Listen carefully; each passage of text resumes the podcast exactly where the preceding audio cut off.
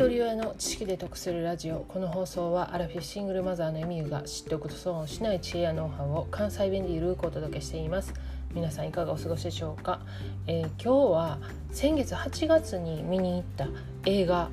荒野に希望の明かりを灯すというドキュメンタリーなんですけれどもその時にその映画を見て感じたこと美貌録のためにお話ししてみたいと思います。映画の内容は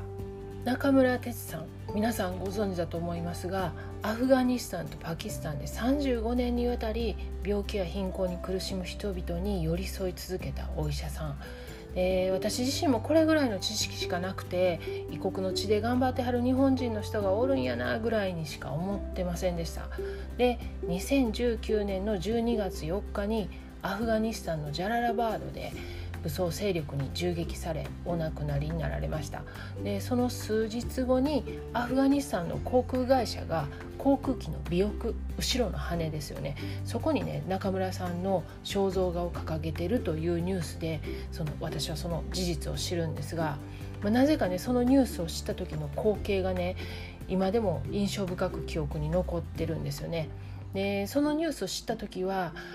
確か夕方やったんですけれどもこう空がね夕日でオレンジ色だったのとその航空機に描かれた中村哲さんの肖像画もオレンジ色だったので、まあ、きっとねそれが重なって私の記憶に残ってるんやと思います。でそれからもまだね活動の詳細を知らなかったんですけども先日古典ラジオの過去放送で長年中村哲さんを取材されていた西日本新聞の中原さんっていう方が出演されてたのを聞いてやっと中村哲さんがどういうことをされていたのかっていうのを知りました。でその後ちょうどタイミングよく中村哲さんのドキュメンタリー映画が上映されていることを知ったのですぐに見に行ったんです。で事前にね古典ラジオで中村哲さんがされてきたこととか人となりを聞いてたこともあって非常に心動かされました。でラジオの中では中村哲さんの殺害の真相について聞かれてたんですけれども長年中村哲さんを取材されていた西日本新聞の中原さんが言ってたのは、まあ、めちゃくちゃ複雑な背景があるから簡単にはわからないだろうしまた中村哲さんと深く関わってる方たちは誰に殺害されたのか原因は何なのかっていうことにこだわっていないっていうことだったんですよね。えー、日本では考えられないことかもしれないんですけども技術の発展やその全てのことが遅れてるとか遅れてないとかそういう問題ではなくて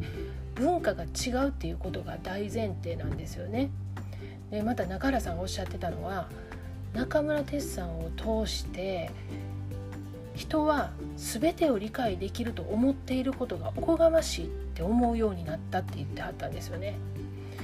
人は何でも理解しようとしたり調べたり勉強したら理解できると思いがちやけどもそんな簡単なことばかりではないと。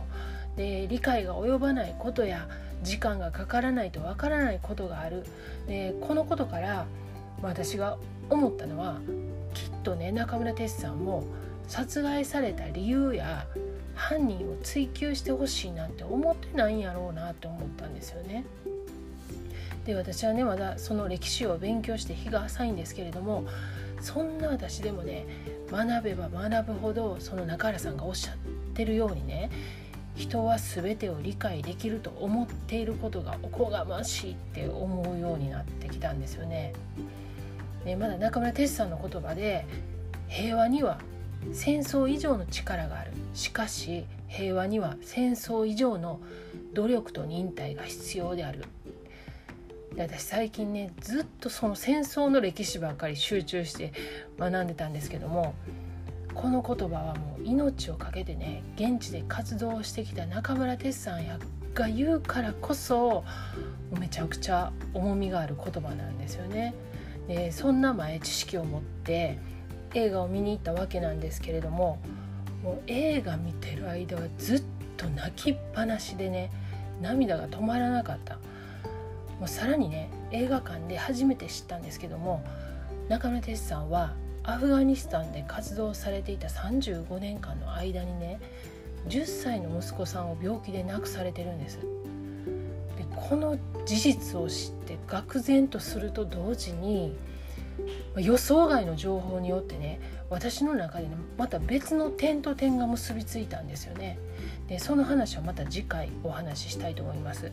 でこの映画はムービックスとか大きい商業施設では上映されてなくて、まあ、大阪やったらね重曹に第7芸術劇場っていうちょっとマニアックな映画館があるんですよねでそこで上映されていますでその上映期間も限られてるので興味がある方はお早めに見に行かれてくださいで西日本新聞が作った中村哲さんの特別サイトとで中村哲さんの映画荒野に希望の明かりを灯すの特設サイトの URL を一緒に概要欄に添付しておきますので合わせて覗いてみてください。では最後までお聴きいただきありがとうございました。今日も笑顔で。